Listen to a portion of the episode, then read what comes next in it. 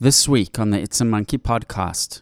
I, I had the chance to uh, interview one of the founders and one of the 10 finalists of the X Prize, uh, a guy called, called Dr. Walter de Brouwer, who's got a device called the Scanadu Scout. And what the Scanadu Scout uh, does, it's the size of um, a, a, you know, a tiny, how big should I call it? Like a puck, almost like a puck that, that they use in the sports thing. But it, it's tiny. If you can see my hands, it's about this big you hold this against the temple of your head for 10 seconds. And in 10 seconds, uh, you will get on your phone displayed your vital stats. You get your heart rate, your blood pressure, your oxygenation levels, your, uh, your stress levels. All of that kind of diagnostics about your health at the tip of your fingertips on your smartphone that would take them like 15, 20 minutes to hook up when you go to an emergency section in a hospital. So, this is where healthcare is going in the future, and we're getting those glimpses of healthcare um, in you know at CES, and the the word that I love them using all the time is that you are going to become the CEO of your health.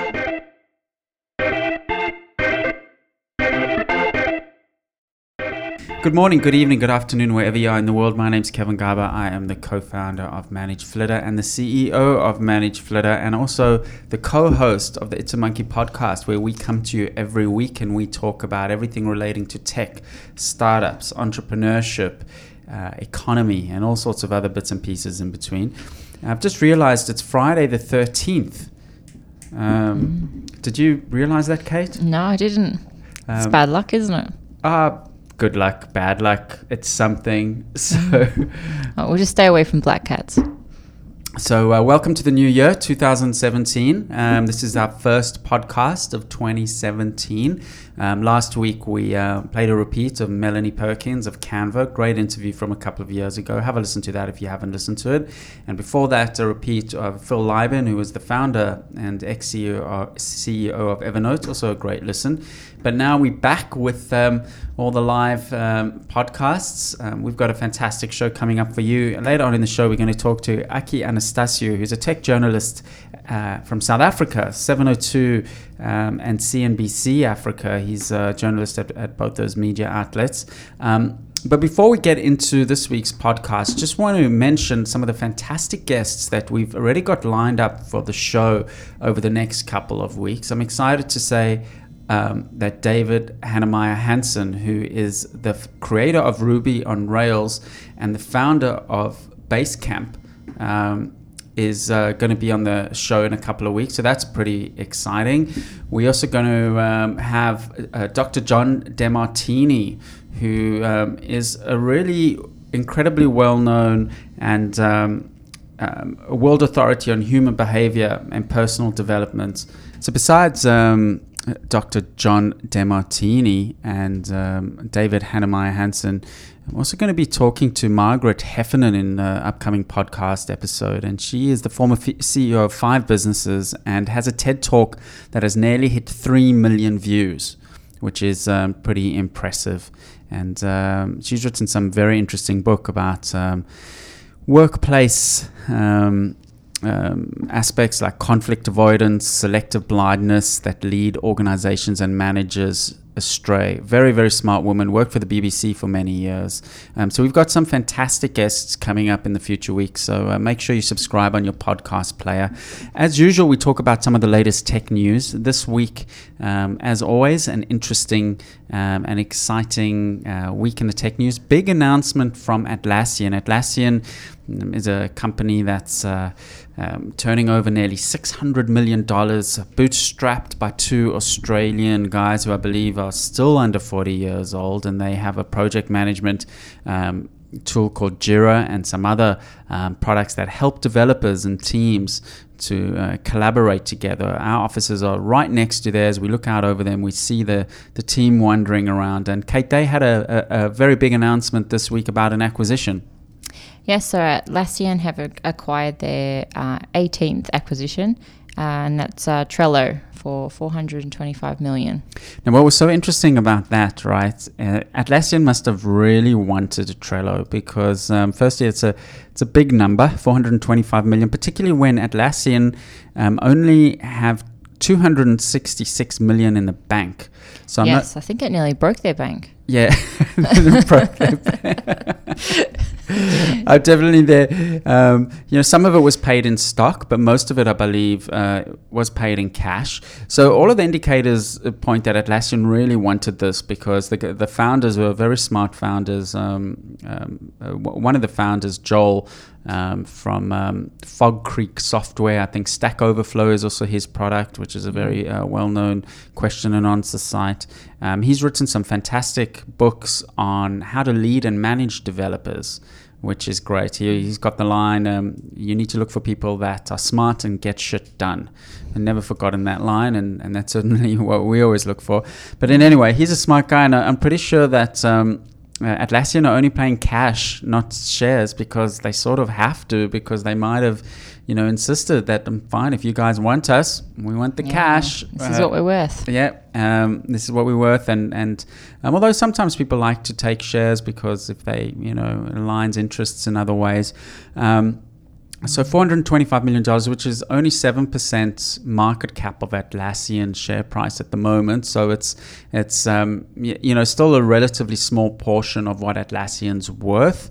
But in terms of the, the actual cash outlay, it's huge. Now, you've used Jira and Trello, right? Yeah, both of them. Um, Trello is much more intuitive, I think, for the everyday user or somebody who's in sort of more marketing, business, HR um, but Jira's like it's got way more functionality, but it's a little bit harder to understand because it's made for developers. And Jira is more structured, right? Trello's yes. there's a lot more flexibility, so you can you can use it. It's it's like cards, almost like post-it notes, right? That yeah. you can shift around and move around and put them in columns and categories and. Yeah, it's like an improved style of a to-do list.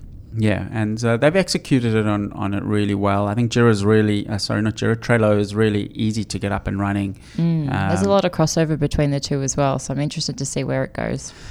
I think what's uh, why Atlassian might have gone down this this route is that um, Atlassian or Jira started out as a uh, you know an on server product, not a cloud product. Yeah. So they left with a lot of legacy, a lot of complexities around that. Whereas Trello um, was started as the get go from a cloud product. Yes. Um, so Atlassian might be wanting to just accelerate their efforts, also have something that was natively built for the cloud. I think Atlassian might have some. Technical debt. Um, I mean, uh, there are some people that have complained about some of Atlassian's cloud offerings. Um, and of course, Trello has got a lot of users. Um, I think they've got nearly 20 million users. Yeah, I believe so. But I think this other thing is um, Trello have uh, nearly twice the amount of integration opportunities than Jira. So they um, have maybe a more mature API, and mm. um, y- you can integrate it with with CRMs or. Believe so. From I mean, there's an article on Medium from a, a former Atlassian employee, and it's what sort of research he's done. Yeah. Um, anyway, it's it's interesting. I mean, great for the the Trello founders. Um, they um, had this exit of 425 million based on an investment from investors of 10 million. So that's a huge return for them um, and that's uh, you know that's that's sort of in our industry. That's that's sort of the what people aim for is to is to take an investment, build it into something big that's hugely valuable for someone else, um, mm. and that's the puzzle that we're all trying to all trying to pull together. I did see on Trello's website where they their blog announcement. I don't know if you read their blog announcement on Trello. Mm. Um, that Trello users were quite cynical and unhappy that they've been bought because, as the one user said, when has a product ever been acquired and it landed up becoming a better product? And it's a fair call. But I mean, I think in one of their statements too, Atlassian have said that uh, the cultural values between the two companies are very similar. Their goal to get to 100 million users is also very similar. and they're hiring all of Trello's staff. They're not letting anyone go. So, I mean, potentially it could be a good thing. Yeah, look, I mean, it's uh, it's it's there's something magical when when a product is independent and it's it's it's simple. You know, it's uh, when you have to integrate and teams. I mean, there's famous research that's been done on mergers and acquisitions, and um, you know that most acquisitions don't work out. You know, mm. the cultural issues, the DNA of organizations is different. You yeah. know, um, but anyway, we'll we'll follow that. Congrats to the the, the Trello um, people and um, Atlassian. They're smart. Um, smart people. They surely um, know what they're doing, and um, we'll see what their their next next acquisition is.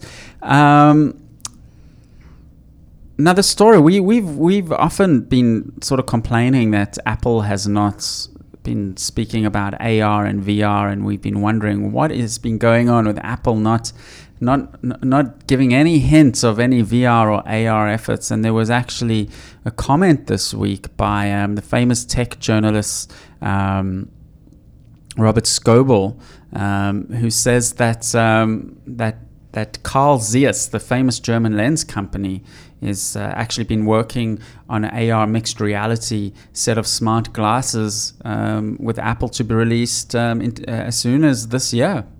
Mm, that's interesting. They've actually um, done a sort of a report Apple Insider have done into the latest hires that Apple have done uh, and some of the technology that they're working with behind the scenes and their patents as well. And it definitely looks like they're going to be doing something in the AR space.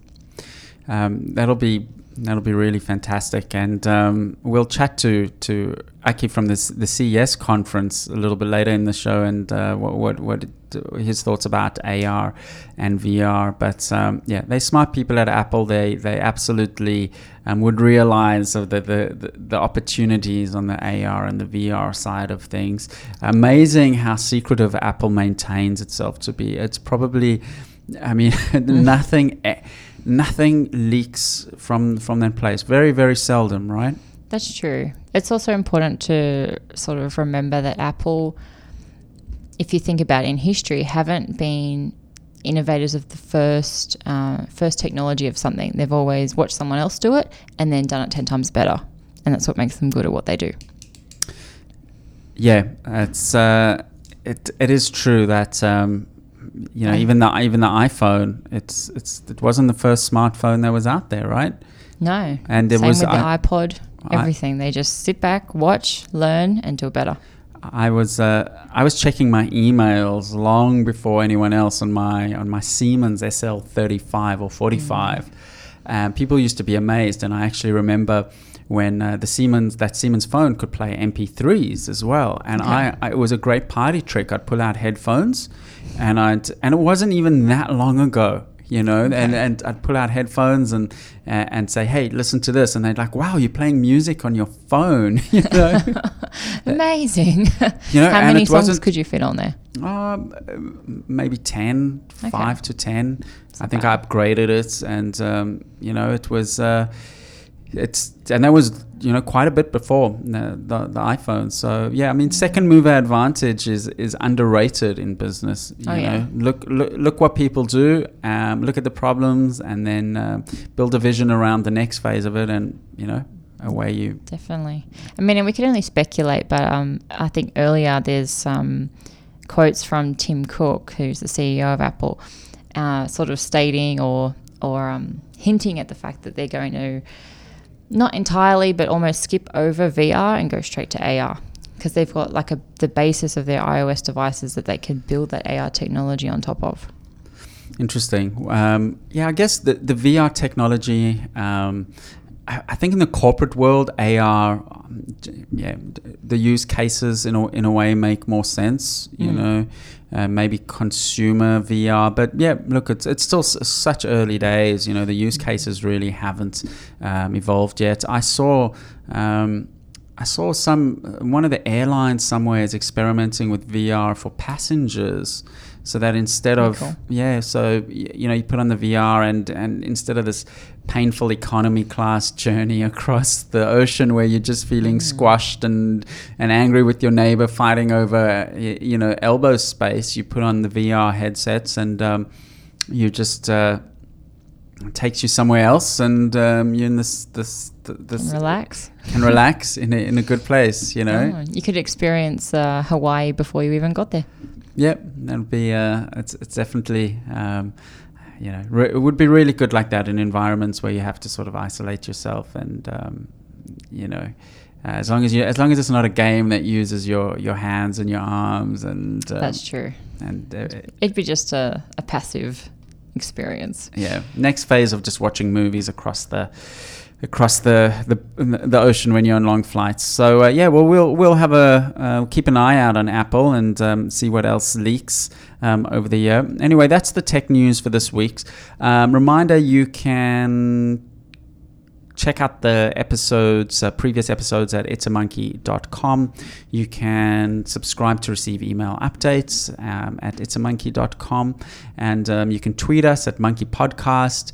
You can email us, um, give us a review on iTunes, um, all of those exciting things. Uh, we really do appreciate you taking uh, a couple of minutes um, to drop us a line or to give an iTunes review. We're going to take a short break, and uh, after the break, we're going to be chatting to Aki Anastasiou, who's the tech journalist at 702 and CNBC Africa, about the CES conference that's held every year in Vegas at the beginning of January. We'll be back shortly.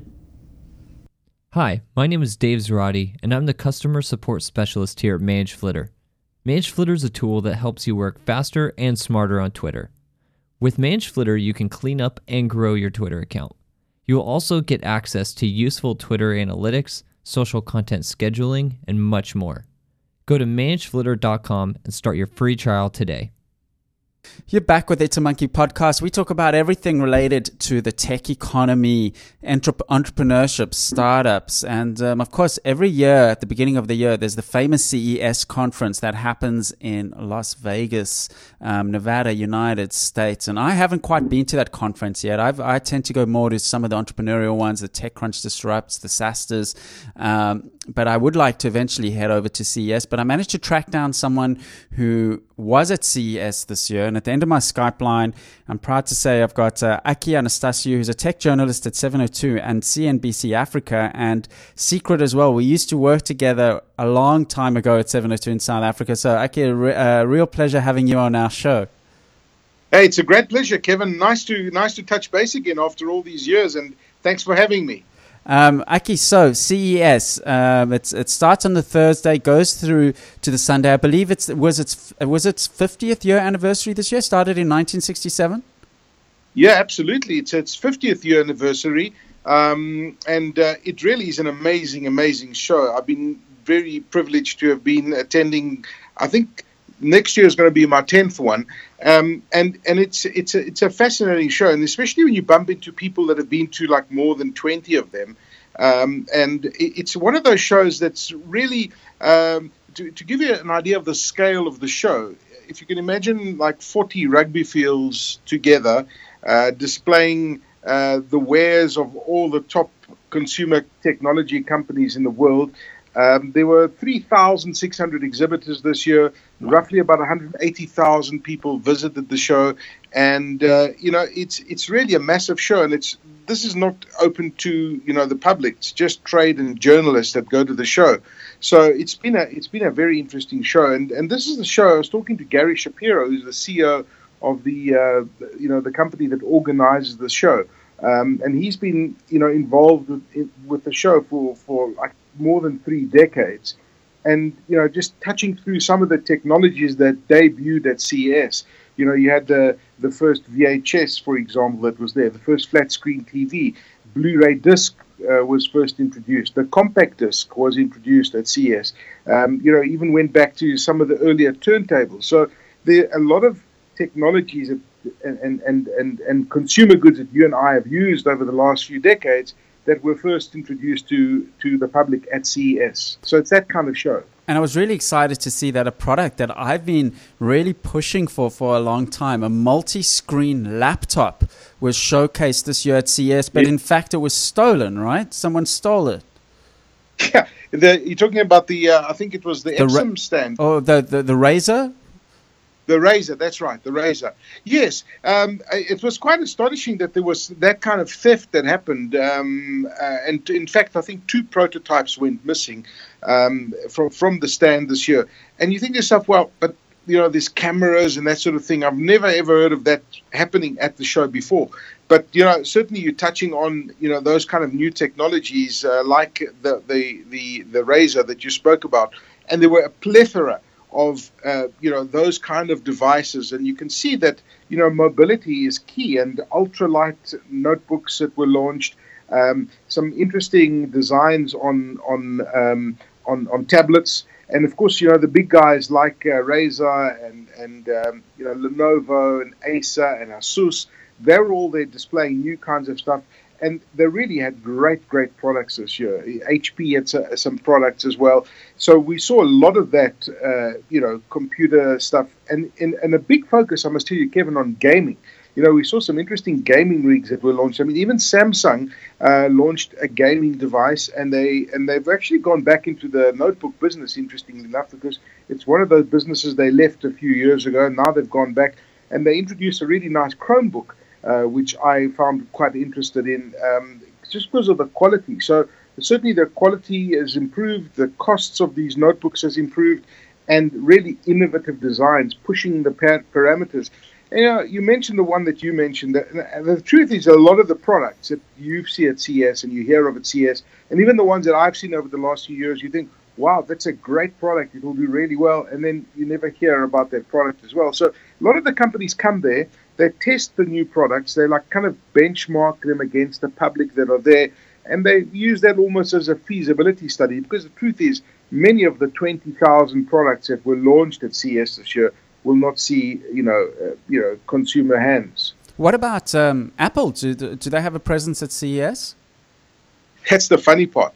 You know, you got you know you got companies like Apple, you got companies like Google, and you got companies like Microsoft. They're the big gorillas in the room and they're not even at CES.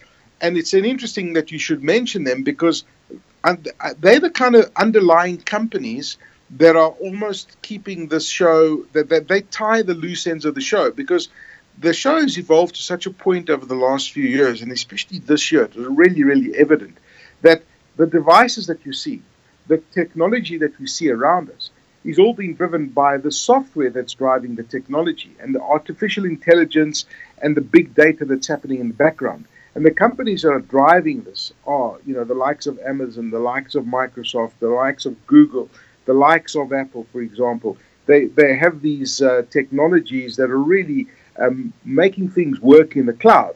And they're not even evident, but yet the show is centered around these organizations. I guess it's testament to uh, their power in a way that they they uh, you know they, they they don't have to be there with the mere mortals. But also, to, uh, Aki, tell us, uh, AR and VR is getting a lot of buzz at the moment. Um, yeah. I mean, I think um, you know Tim Cook were, sort of alluded to their AR initiatives recently. Um, was it uh, you know how common were the VR headsets everywhere? Any interesting new technologies on the AR VR front that um, really um, you, you, know grabbed uh, grabbed your interest?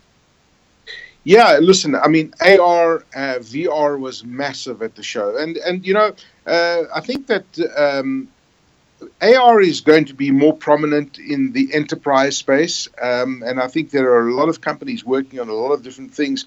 So we saw more consumer stuff. So there was more VR than AR, to be perfectly honest with you. But there were lots of uh, you know AR demos. Um, for me, the HTC Vive uh, was really really impressive. There were a lot of prototypes that we saw. Companies developing different stuff. I mean, Sony had some AR stuff. Um, and and there were some companies that you've never heard of that had you know AR and VR stuff. And certainly, I would say that was you know that you know virtual reality was most definitely one of the big themes of the show.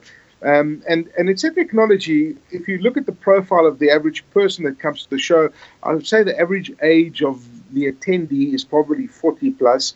Um, and I, I, I sometimes, uh, you know, I sometimes uh, felt that they don't try, they don't kind of get the true potential of VR and AR, mm-hmm. and I think it's uh, you know millennials and Generation Z that are really hungry for AR and VR, and they're the ones that are going to drive these technologies forward. The tech companies see it, um, but I think that nobody has quite yet um, managed to you know get that perfect solution, the, the you know the perfect device that's going to sit on that like everybody's going to use. And I think it's one of those technologies that are still kind of maturing. A lot of people are asking a lot of questions about it. Will it go main? 3D, for example, which was all the, you know, it was such a hyped up technology. in about five years ago at CES, you know, everybody was talking about 3D, 3D, and where is 3D today? It's like nowhere. You're talking about uh, 3D 3D printing, that is right. No, no, 3D glasses. Oh, 3D, 3D glasses. Television. Okay. Remember, you know, I mean, 3D was and 3D printing, which we'll touch on as well, is you know is is a huge one. But 3D, as in you know, television viewing, watching and, your uh, own TV with 3D glasses. Watch, yep. 3D glasses and watching uh, TV shows. That's not transpired. I mean, you look around at your friends and your mates. Do you know anybody that uses 3D on their televisions? I don't. No, not one.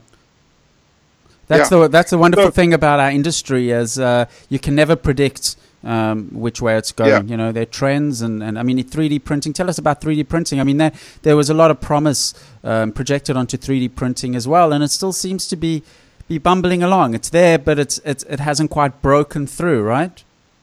Well, yes and no. You know, uh, I think that the you know the early adopters, the the companies that were there from the beginning, and sorry, the name of the one company slips my mind, and I can picture the CEO in my mind that I interviewed a couple of times. Um, you know, um, show me some 3D printer name brands that you know of. I, I actually, uh, I actually don't know any 3D brand printer okay. names, Aki. So. It was one. It'll come to. It'll come to me now. I mean, uh-huh. they had literally a massive stand, and you know, a few years ago, 3D printers were were there. They were all the rage, but they were very expensive. They weren't affordable.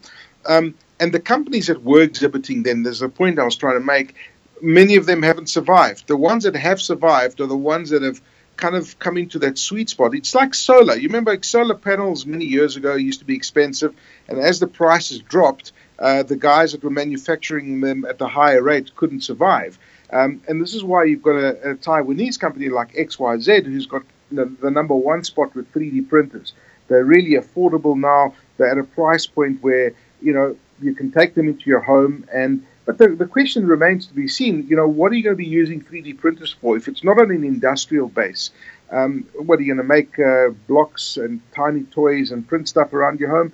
Are the applications there yet? Are they real yet? Apart from it, apart from being a, a hobbyist, which you would enjoy doing something like that, um, you know, 3D printing is still a luxury purchase. I, I in New York um, a year ago or two years ago, I saw an organic organic 3D printer um, that was basically the size of a briefcase. Absolutely yeah. fantastic, and that you know, and uh, yeah. and the purpose was not so much to to print replacement parts, but it was for diagnosis that they could take a biopsy and replicate a tumor and, and analyze it, you know, outside of your body or something like that, and that was just absolutely mind mind blowing technology. Yeah, the, the company I was thinking about was MakerBot. That's the company. But, you know, you, interesting you mentioned 3D printing because uh, last month uh, before Vegas, I, I, I had gone on another trip in the US and I was over in Silicon Valley and I was visiting a couple of the big institutions. I was at Stanford and uh, University of um, Ca- California, San Francisco, and had a look at the 3D printing stuff that they're doing. And I mean, they're printing extraordinary stuff in the medical field with 3D that uh, that are literally changing people's lives. So the applications on the other side of 3D, I believe, are critical. And in the manufacturing sense, it's you know, it's it's a no-brainer. Any other you know, cool stuff that you saw that really, even even for novelty value, that um, is worth mentioning? Well, there were some crazy things that you saw. I mean, I, I saw, uh, uh, you know, obviously the the, the, cons- the, televisions were big again this year. Um, you know, the televisions are, are, kind of settling in on 4K, which is going to be the, the de facto standard for television across the world. The panels are becoming thinner. Um, Samsung, uh, you know, are demoing this new quantum dot technology, which is they call it Q QLED. Um, uh, LG's panels were amazing. Really, I think they they kind of on on on they got the finger on the pulse. But you know, you saw a lot of random stuff and interesting technologies. But the artificial intelligence for me, which we touched on earlier, was the one that was really interesting, and of course the drones. But um, it, it's all moving to the Internet of Things. So the Internet of Things was like all over the place. You know, everything that is coming out today is connected to the internet. Everything is sharing some kind of data. It fits into your home seamlessly, and and and the the, the companies that were really um, driving the innovation were the companies that were trying to incorporate all of those Internet of Things devices into one. Because right now, if you think of your home and you think of you've got your, your geyser, you've got your alarm system, you've got your watering system. You know, it's so disjointed. You've got, you know, separate apps connecting different things. And the companies are trying to pull all of that together. So at the touch of your fingertips, you have control of all of your Internet of Things devices uh, from one central point that you can control, almost like a Facebook, but for your gadgets around your home. Um, and I think that's that's where it's kind of going. That uh, with the Internet of Things being such a massive thing at the show this year, I think that's what's going. And then the other thing that for me is very interesting, and I've been watching the progress of this over the last few, few years, is health. E-health is growing, you know, exponentially, um, and I think it's been driven by, you know, the, the, the quality of the sensors that are out there, the quality of the processing power that's there, that's becoming so much more smaller and smaller over the years, and this is what's allowing many companies to push the boundaries in developing really interesting technologies. Were there any were there any e-health or quantified self or diagnosis type devices that um, um, were of interest there that that are almost consumer ready or interesting prototypes?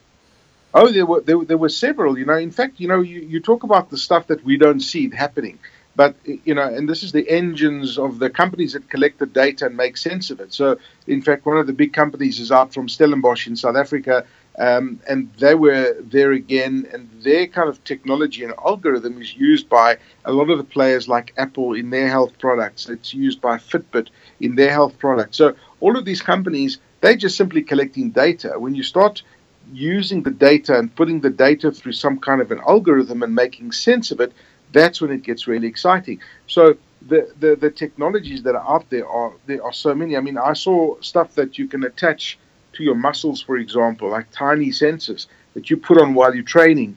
And, um, you know, it gives you like a full uh, analysis of your muscles and what they're doing because it's all, at, at, you know, attached via electrolysis through your body. It's picking up all those um, uh, impulses that your body is sending out. So, so from that point of view, uh, I really think that this year is going to be the year of e-health, and we're going to, in a few weeks' time, hear which device is going to win the X Prize, the Tricorder X Prize, um, that's been driven by Peter Diamandis and the and his foundation, the X Prize Foundation. And this is one uh, sector which I think is going to explode this year, Kevin. I, I had the chance to uh, interview one of the founders and one of the 10 finalists of the X Prize, uh, a guy called, called Dr. Walter de Brouwer, who's got a device called the Scanadu Scout. And what the Scanadu Scout does, it's the size of um, a, a, you know a tiny. How big should I call it? Like a puck, almost like a puck that, that they use in the sports thing. But it, it's tiny. If you can see my hands, it's about this big. You hold this against the temple of your head for 10 seconds.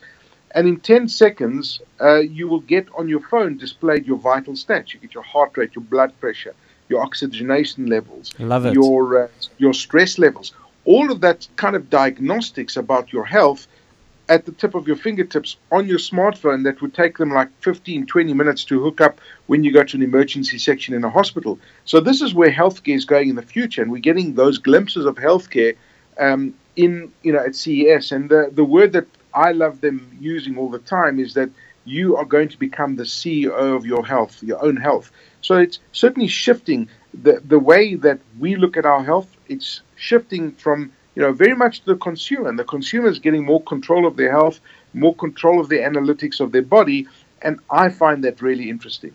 It is. I mean, uh, the quantified self. I mean, it, it, you know, in, in a way, the fact that we need to go get a blood test and only have these points in time where things get measured, um, you know, it's going to, in a couple of years, it's going to look totally archaic. It's going to be, you know, maybe you sleep on a mattress that's got some sensors and, you know, every night you're getting stats updated. It pings you when there's an issue, has already uploaded something to your doctor. And it's, you know, there's, there's the dystopian version of technology of the future, but this, this is the good stuff, right?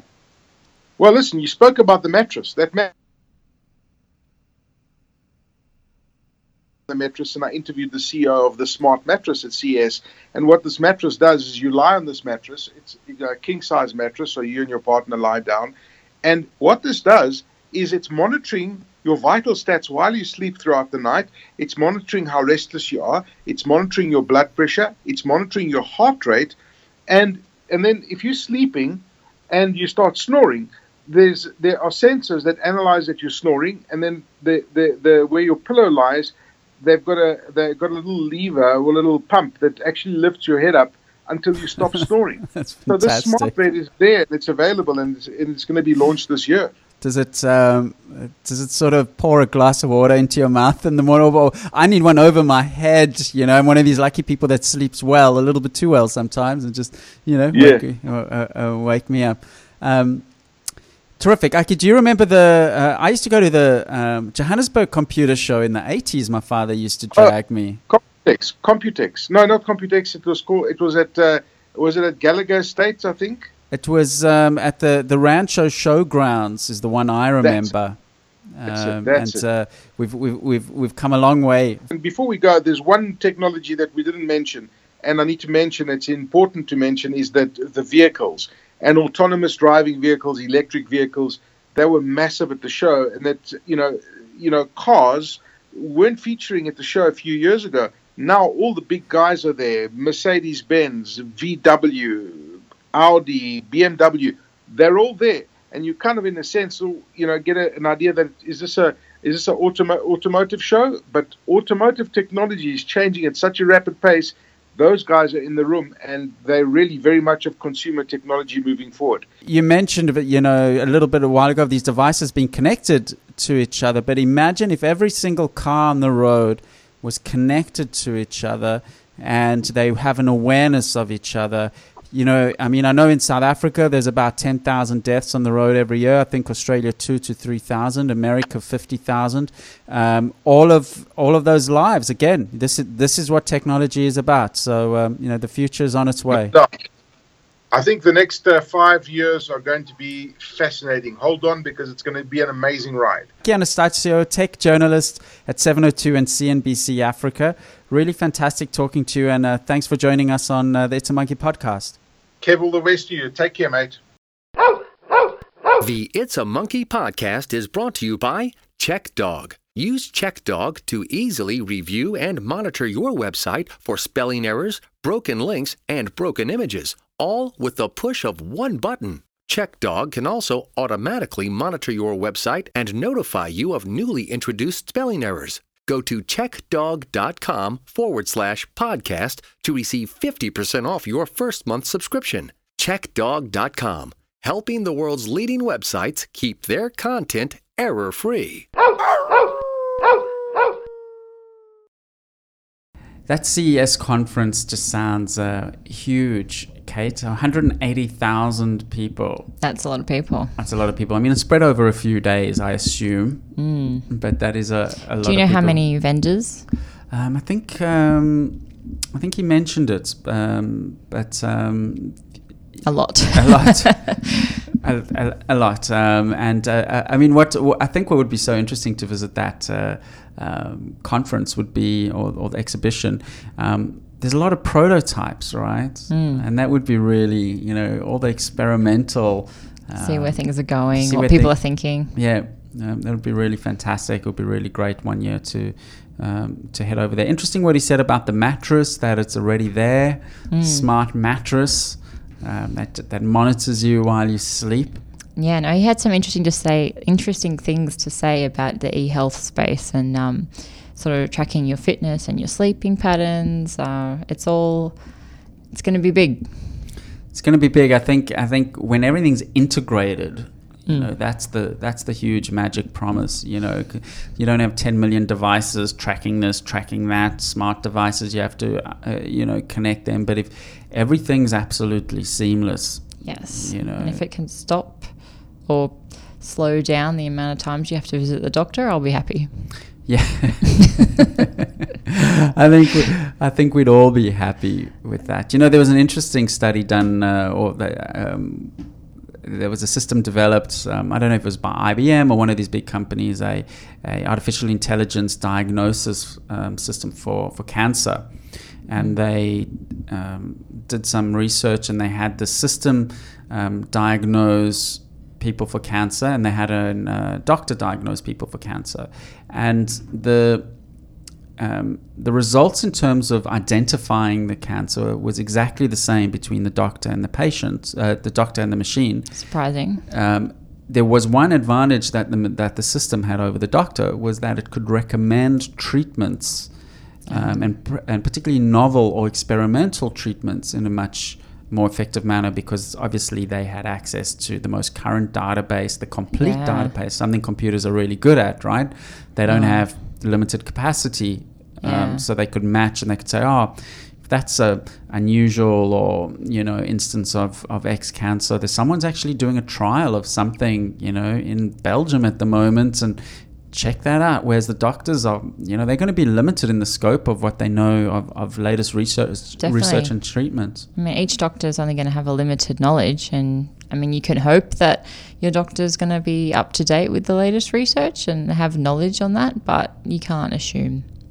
Yeah, so you know the e-health is definitely um, you know uh, um, there's a huge promise to make our lives easier, um, and um, you know we'll we'll see where that goes. Cars, of course, with you know comes back to a lot of the time we talk about self-driving cars, autonomous cars, cars that talk to each other. If cars, as I mentioned with Aki, if cars all have an awareness of each other Yeah, Right. There'd be hardly any car crash. be- because theoretically they just have a sense of each other right and if you could tie that into pedestrians as well right so say a pedestrian on your phone talks to the cars Yeah, I mean, like location tracking type thing. yeah so so Yeah. the cars have a sense of where the pedestrians are you know That's a uh, good idea. so um, They'd probably have like a, a motion sensor or something too, so it would know to stop in time if it could predict someone was going to walk in its path. They definitely would. I mean, Yeah. but over and above that as well.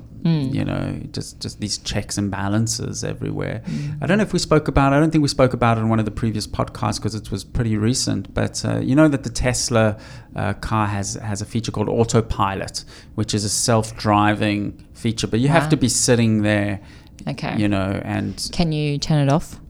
yes, Okay. yes, it's so if you emergency braked, it would turn it sort of like I that. s- um, what's that setting called when you're on a highway? yeah, and you can set the speed. Yeah.